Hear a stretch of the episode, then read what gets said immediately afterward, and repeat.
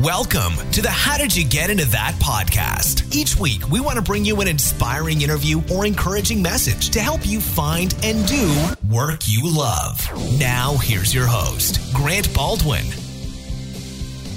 What is up, my friends? Welcome to another episode of How Did You Get Into That? My name is Grant. So good to have you here with us today.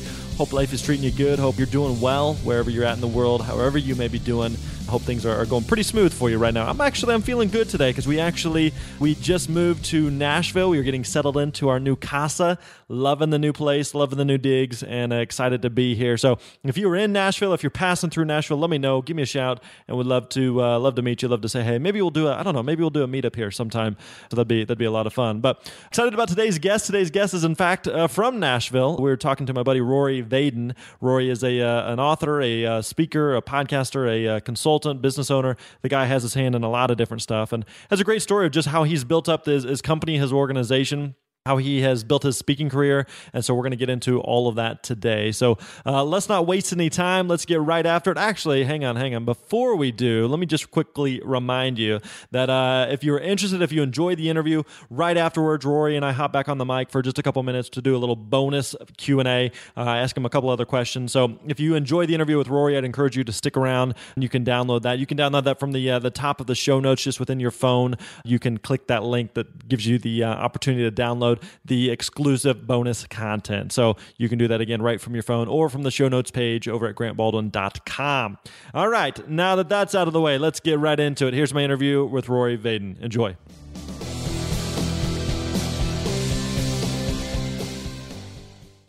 Greetings, my friends. Welcome to another episode of How Did You Get Into That? Today we are joined by Rory Vaden, who is a uh, speaker, author, consultant, got his hand in a bunch of different stuff. So excited to, to get into his story and journey today. So, Rory, what is up, man? Welcome to the show.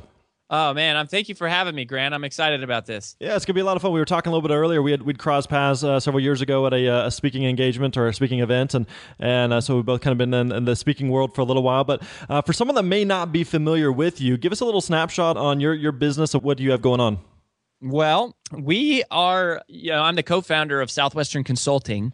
And so we started that company nine years ago with four of us and we now have 115 full-time team members and we do sales coaching and sales consulting. And um, you know our business is, is pretty much strictly sales. And we have about 900 active coaching clients who are all salespeople and sales managers. And then we do sales consulting for companies like some large companies directv verizon cellular bridgestone and then a lot of some, some small to medium sized businesses and then so it's kind of a three-legged stool. There's coaching consulting and then there's keynote speaking right. which is you know we go out and speak at conferences and publish books. And so that's a big part of my world as i speak at about 60 events a year. Wrote a book in called in 2012 called take the stairs which is a new york times bestseller and then just launched a new book a couple weeks ago called procrastinate on purpose five permissions to multiply your time. And so you know we do all of that and, and basically our, our mission is to help people achieve their goals in life. So there's really no shortage of stuff that you have got you've got going on right now. Yeah that is true. I mean we, we we, we have a lot going on but really it, it comes down to just a, a lot of different you know mediums for helping specifically salespeople achieve their goals in life. You know, I think there's you're a good example here of a lot of people would look at your story and your where you're at today, and you've got a you know obviously a very successful business and career. You're speaking, you're writing, you're publishing, you're consulting, you're doing other things that a lot of you know entrepreneurs and solopreneurs would like to do. So I think one of the things that we really try to approach in in the show is it's easy to look at where you are today and think, dang, he's you know he's got this huge thing and this huge operation and huge company and all these employees and sales and yada yada, but it's we oftentimes we miss the backstory of realizing like that that doesn't just magically happen. And so I want to get into that a little bit more. So walk us through uh, like what was life like growing up? Well, the story I often tell is I was raised by a single mother and you know my mom sold Mary Kay cosmetics and and so I was around women constantly who were always you know talking about the principles of success right. um, and it also means that i know more about makeup than i do about cars. Uh, and i'm married with three little girls so I, I understand the world. Yeah yes. So you know i got my start i think just being being around and, and, learning about that kind of stuff. And i literally was born in a trailer park and grew up in a trailer park and, and different apartments And then I introduced my mom to the man that she married, who is my dad. And there's a big long story about how that happened. But and then I went to the University of Denver for college and graduate school, uh, Denver University, DU, dollars unlimited, as I like to sometimes call it. and uh, after that, I got recruited to work for a company called Southwestern. And I worked for Southwestern Advantage for five summers. My undergraduate was accounting, and I was just kind of this nerdy kid, but I worked in this program selling educational children's reference books door to door. And that so sounds I went, glamorous. It was glamorous, man. Working in the either the 100 degree heat or pouring down rain every day. Right. It felt like every summer for five summers, 14 hours a day, six days a week on straight commission, paying all of my own expenses and you know selling door to door. And the average student in the program makes about eighty five hundred dollars their first summer, and so I made seventeen thousand dollars my first summer, which was almost as much as my mom had ever made in a, in a year. Yeah. And then I made over fifty thousand, or right around fifty thousand dollars each of the next four summers that I worked in the program. And so I made well over $200,000 in these five summers during college and graduate school selling books door to door. And i wasn't the number one salesperson. I was one of the top recruiters and and was a, a, top salesperson. But then i left southwestern and you know started pursuing professional speaking. And that was when i heard about toastmasters. Yeah. And i joined toastmasters entered a contest called the world championship of public speaking. Mm-hmm. and basically grant you know it's 25,000 contestants from 90 different countries who compete for a chance to be called the world champion of public speaking. And and the first year I was in Toastmasters, I made it to the World Championship, which is the top 10, and I lost. And then the next year, which was 2007, I studied harder, got more coaching, invested more time in, you know, getting evaluations, watching video footage, and that was the year that I went back, made it all the way to the World Championship, and that year I well, I lost again, but I lost higher. I, I, came. You were a sec- better loser. I was a better loser, and I came in second in the world at 23 years old. And that was about the time that we started Southwestern Consulting.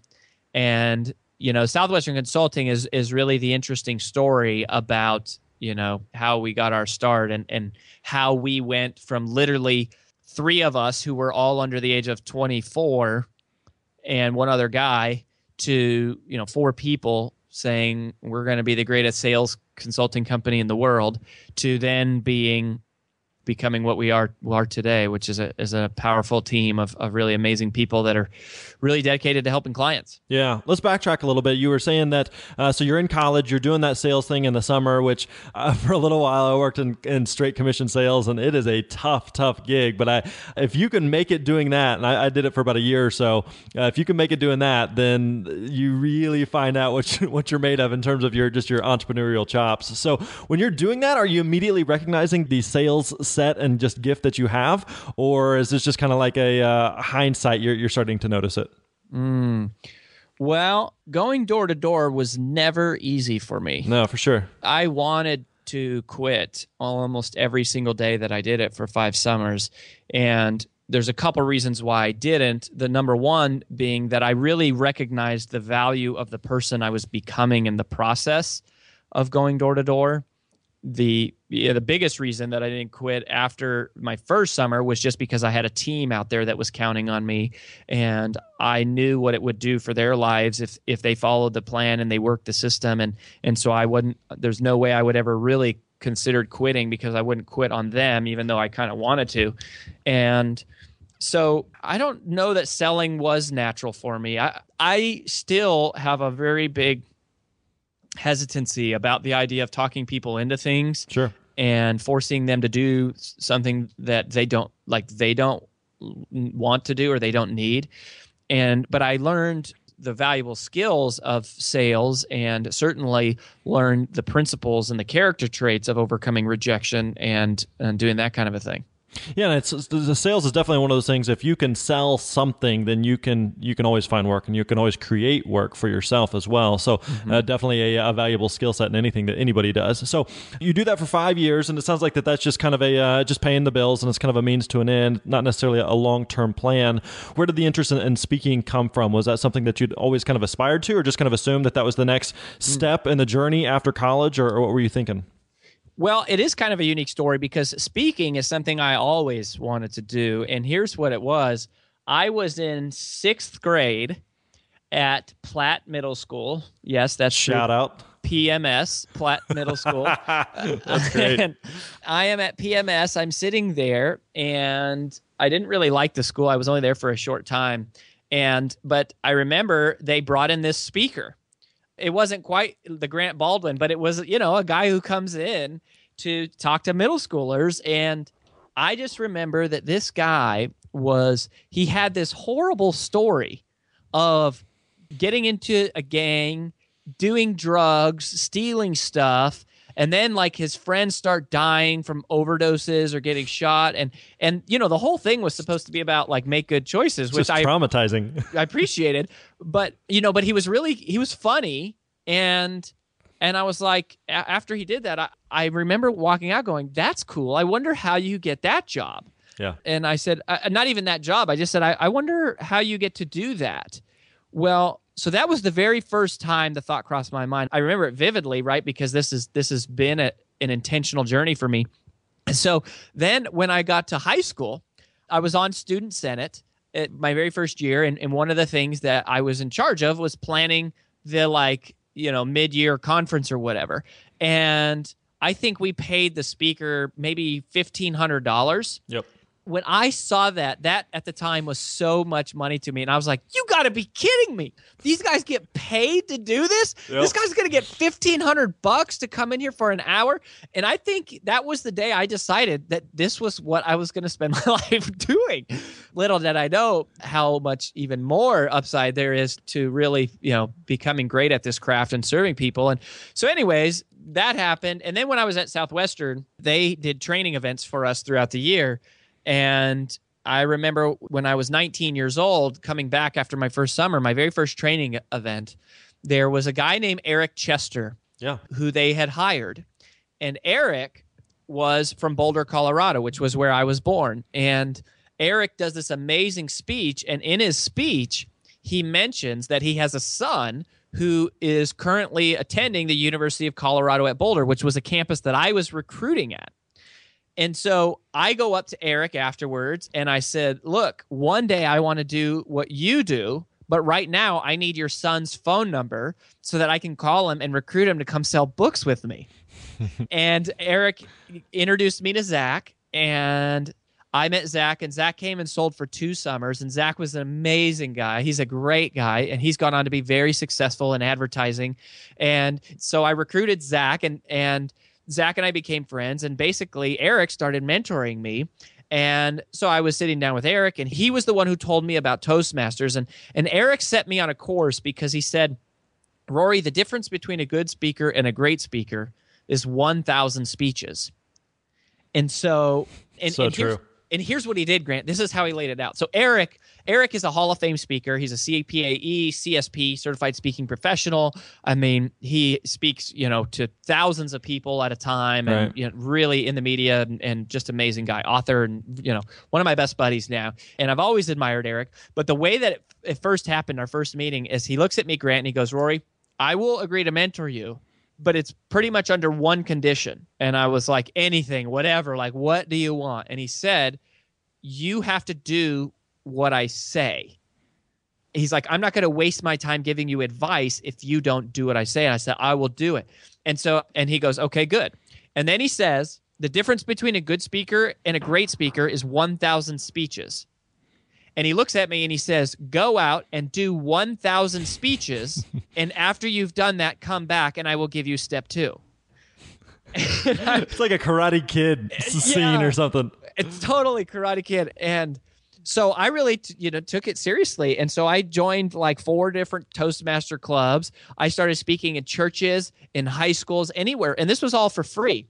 Well, I ended up doing like 304 speeches for free before I ever really got paid. And you know, I was doing the world championship, so that was really my focus. Was because you know I was 22 years old, going, why would anybody listen to me? Like, what have I earned the right to talk about? Uh, and you know, looking back now, go after selling door to door is like I had every right to talk about small business and sales and rejection and persistence and financial management. I mean, at a young age, I learned all of the things that entrepreneurs sometimes unfortunately takes them decades to learn. But you know I, my thought was hey i need some more credibility. So i i did this world championship thing and that was really how i got the start as a, as a speaker and that's kind of how that happened.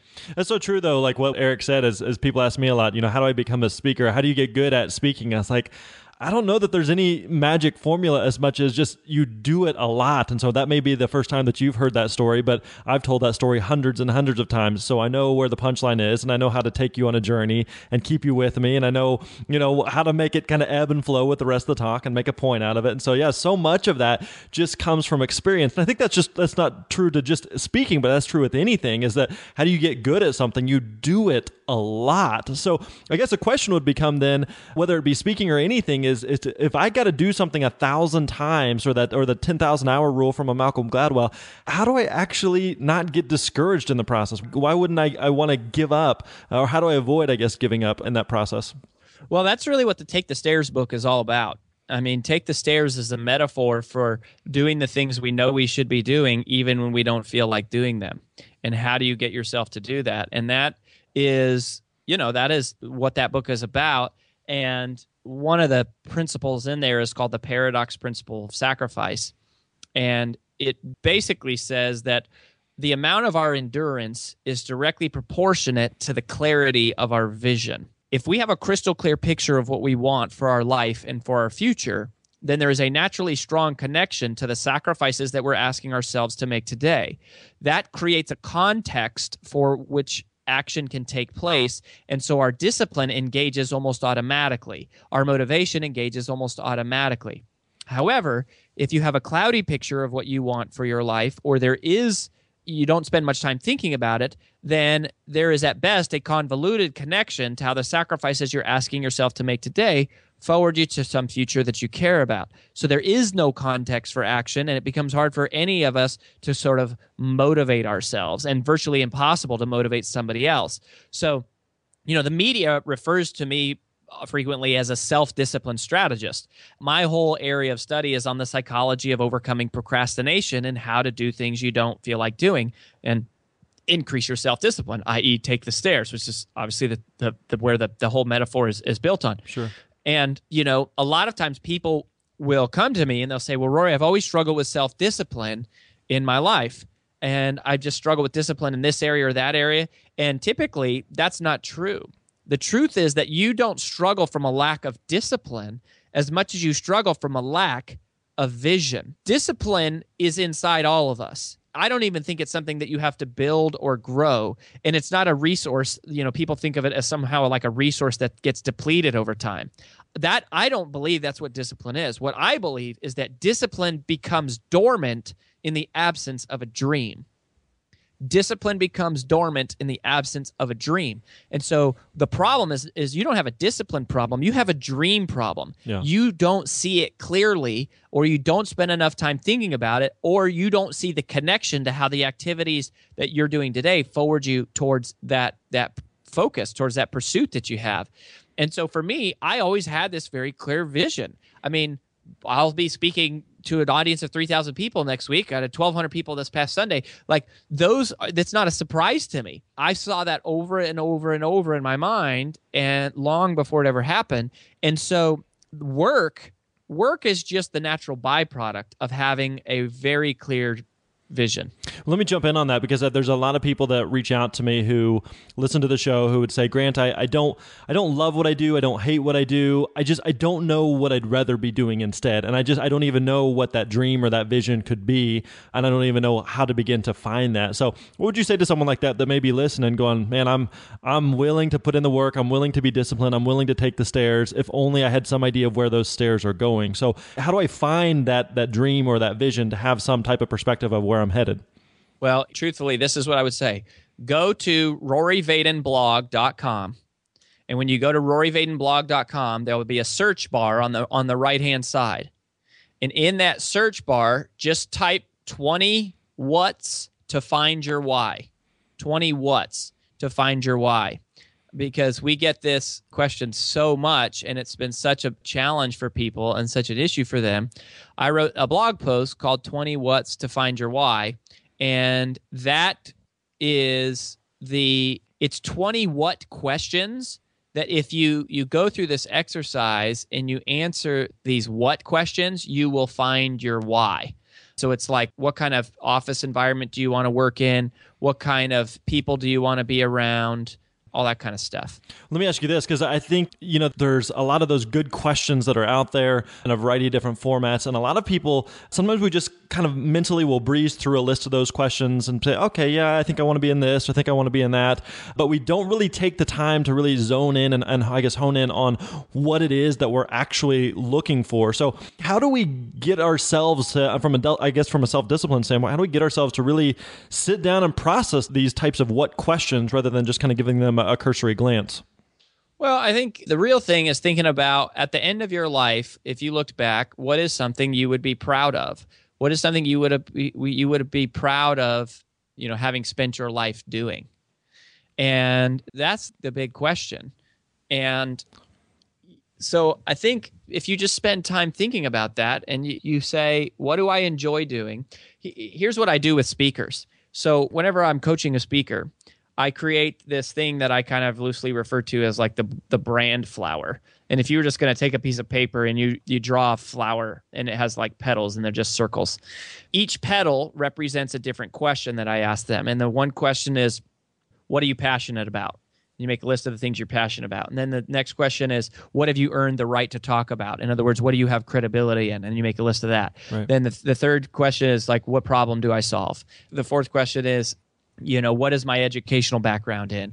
And then the fifth question is you know you know, I just go you go around like that and you start asking who are people that would be willing to pay for my message? And then basically at the intersection in the middle of all of those the answer to all those questions on the outside at the intersection in the middle that is what you should be doing Gotcha. Okay. Well, because uh, I think again, I think there's just a lot of people who are going. You know, I if someone would just tell me what I should be doing, it would make it a lot simpler. And I think it's just important for people to realize, like sometimes it's just you you have to sit. There is no magic bullet. There is no well, easy answer. You know that sometimes you you have to sit down and you have to do that processing, and, and no one else can really do that for you. Yeah, you have to. Well, and here's the thing: what do you love doing? Right. Like, what do you love doing? Like quit your excuse about i need someone to tell me or i can't find it or i just don't understand or if i knew it would be better that's a bunch of crap like what do you enjoy doing and then whatever it is you love doing get good enough at it that people will pay you to do it I mean, in the world we live today, you can build a platform, right? Like w- sure. with social media and podcasting and online products and digital marketing and all this stuff. There's no barriers to doing that. And that's why it's like, you know, people who are chefs, they love cooking, they become chefs. People who love sports, like they become, you know, athletes, or they become people who are are are sports broadcasters or they're sports agents, right? Like, what do you love doing? What would you do for free all day, every day? Like, that's what you should do. And I think that's kind of probably how we both got into speaking of just going, this is this is a lot of fun. And then we I think we both had those light bulb moments of when you you saw what someone was getting paid, or even the first time you got paid, and whether it was a couple hundred bucks or a thousand dollars, just this mind blowing experience. Like I would totally do this for free, but I cannot believe that they were willing to pay me for it. So looking for those types of opportunities where you have kind of those eureka moments. So once you start doing the, the speaking, uh, was it just kind of a snowball effect from there, especially once you were in the, the World Championships within Toastmasters, where you started to, to find more engagements? Well, I mean, I have yet to find the magic thing that if you do it, your inbox just floods with requests right. to, to, to, be speaking. Sure. And it's like, so we've done the World Championship. I have become a CSP, which is you know the National Speakers Association highest professional designation. Yep. I have written a New York Times bestseller. We have you know a multi-million dollar company. And still today, the way that we get speaking gigs is by picking up the phone and making phone calls. So true. Yep. Yep. Again, there's no shortcut. There's no special sauce or. Uh, Gotta take the stairs, baby. we keep coming back to that somehow. So uh, let me ask you this: You've got this this new book that just came out recently, uh, "Procrastinate on Purpose." Give us that kind of an overview and the uh, what the concept is for that book. Mm, well, the subtitle kind of really explains what the book is about. It's the subtitle is "Procrastinate on Purpose: Five Permissions to Multiply Your Time," and there are you know two key differences in the book which are we never thought we would write a productivity book we never had that in our game plan mm-hmm. and yet we started looking at for our coaching clients what is their biggest problem? And the biggest the number one challenge is like how do you keep up with everything? And so we really started analyzing and thinking about it and, and studying it and we found there's two major just two major things that have been completely ignored and just radically messed messed up and missed in every productivity book ever written. And the first one is that everything you read about time management is all about tips and tricks tools and technology to calendars and checklists right to like help you do things faster. Mm-hmm. And it's all logical. Well, what we've come to figure out is that time management is no longer just logical. It's emotional. And our feelings of guilt and fear and worry and anxiety and our need to feel valued and successful and important, our emotions dictate how we spend our time as much as anything else. And if you can't get emotional control of like the ability to say no, you will never be able to multiply your time because you will constantly be falling victim to everybody else's priorities and never to doing the things you know you should be doing.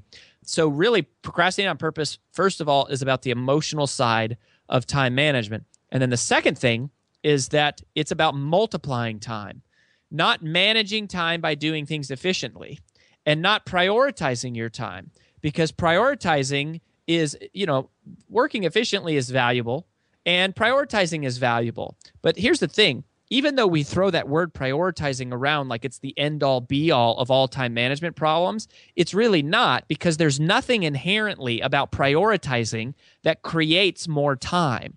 All prioritizing does is take item number seven in your to-do list and it bumps it up to number one. Right. Well, that that's not how the world's most successful people think necessarily. Not just that. There's a lot more to it than that.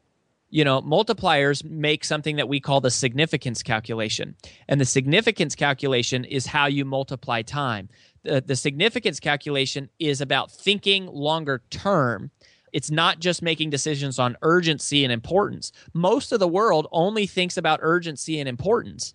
And so they're constantly in this frenetic chase every day where they're so busy they're they're frantically chasing their tails trying to keep their inbox at zero and you know even their to-do list is is made by saying what's the most important thing I can do today well that's not what multipliers do multipliers ask a different question. It's a question of significance. And in one sentence, the way that you multiply time is you multiply time by giving yourself the emotional permission to spend time on things today that create more time for you tomorrow which is difficult to i guess in some ways isn't that difficult to quantify though? Because it's not like something that a lot of us we, we like doing the checklist because i can i can mark something off i can check a box i can scratch through something and feel like i'm making progress. Whereas i'm thinking significance long term it's a little more difficult to put into the fit into my my pretty little notepad or my checklist. Well, I would say what you said about the checklist thing is very true, and you know most of us have confused activity with productivity, and sure. you know a multiplier would say success has nothing to do with the volume of tasks that you complete, but the significance of them. And that's a big shift for a lot of us. And so, but I would not agree that it's not quantifiable. And in fact, in procrastinate on purpose, if, and, and, uh, there's a free webinar if you go to procrastinateonpurpose.com there is a, a free one hour webinar that explains like the whole kind of thought process behind the book but it's very quantifiable. In fact a big part of how we make the case about how multipliers are different from everyone else is we use we use empirical examples. So here's just a really simple like microcosm of an example. Like to the average person if i said hey do you have an extra two hours in your calendar today that you could set up online bill pay the average person would go, No, I don't have two hours open today. I have a million meetings and I have all these emails. And if if I do have time open, I'm not going to use it to set up online bill pay. Sure. Most of us are governed by the urgent. We are victims of the tyranny of the urgent, uh, you know, to use Charles Hummel's phrase from his 1967 essay. And yet a multiplier says, well, wait a minute. If I spend two hours today setting up online bill pay, and that saves me 30 minutes a month when it comes to paying my bills. Then in four months, I'm going to break even on that investment of time. Right. And every month thereafter, I'm going to get something that we call in the book ROTI, return on time invested. And so every month after that fourth month, you're now making time. And one of the catchphrases from Pop is we say that automation is to your time exactly what compounding interest is to your money. Mm. Interesting. All right. Well, I got a couple other questions on the book, and one of the things that you address and one of the things that you talk about, you talk about this idea of procrastinating on purpose, but then you also, in a previous book, talk about taking the stairs and taking responsibility. So uh, I want to talk about the, I don't know, this that kind of weird dichotomy between those. So we're going to talk about that in the bonus round. Uh, so I'd encourage people to stick around and uh, check that out. So Rory, in the meantime, where can we find out more about you? Where can we check out uh, some of these books and information that you've given us? Yeah, well, I've, I mentioned a couple places already, but I would I would say you should start by going to procrastinateonpurpose.com, watch the free webinar, and you know you could check that out, and then you know from there you can get connected to my blog. The other website that I mentioned earlier is my blog, and I it's of course free. I post three times a week in my podcast. So RoryVadenblog.com is where you can get all that. Good stuff, man. All right, we'll see you over in the bonus round. Sounds good. All right, boys and girls. Hope you enjoyed that interview with Rory Vaden. Uh, really good stuff there. Love uh, what he's up to, how he's built his his speaking career, his consulting business, and then a couple of those great books where we talked about take the stairs and procrastinate on purpose, and just taking ownership, taking responsibility of your life. And you know, one of the things that I think is really important for people to realize is that being successful and building your own thing and and having a successful career, business, life, marriage, fill in the blank, whatever it is, it's really hard work. It's not easy, and that's why I love the title of, of that book from Rory, uh, "Take the Stairs," of of just taking ownership, of taking responsibility. And if you decide that you you don't like your life, if you decide that your your life is headed in a direction that you don't want to be going in, then the person that has the ability to change that is you. My favorite stories I like to tell is uh, a couple years ago I was on a flight and it was a uh, I think it was a Southwest flight, and the flight attendant goes through their whole safety spiel, and at the end of their safety spiel, the flight attendant says this. She says, "Thanks for flying with us. Have a great flight, or don't. It's up to you." and initially, as someone who's been on a lot of planes before and heard a lot of these spiels, I was kind of thinking, well, that's new. I don't know that. Uh, I don't know that I've heard that before. But it's so true. Like you have a choice to make in everything that you do. If you don't like your job, if you don't like your career, if you don't like the trajectory or the path that your life is on, then the person that has the ability to change that is you. So even as Rory said, quit whining about it, quit crying, quit making excuses, just pick your life up. And if you decide to do something different, then you are the one that has the ability to make that happen. So again, I encourage you to download the bonus material and bonus content that we cover there with Rory. Really good stuff there. Uh, as always, feel free to email me, grant at grantbaldwin.com. You can hit me up on Twitter. If you like the show, I'd love for you to subscribe, love for you to leave us a rating or review within uh, iTunes or Stitcher. Really means a lot. Really appreciate it. So we've got some more great episodes coming at you next week. So uh, make sure that you don't miss out on those. We got some good stuff coming at you. We'll talk to you again soon. You're awesome. Thanks for listening to the How Did You Get Into That podcast with Grant Baldwin. Don't forget to visit grantbaldwin.com for all the show notes and links discussed in today's episode. We'll see you next time.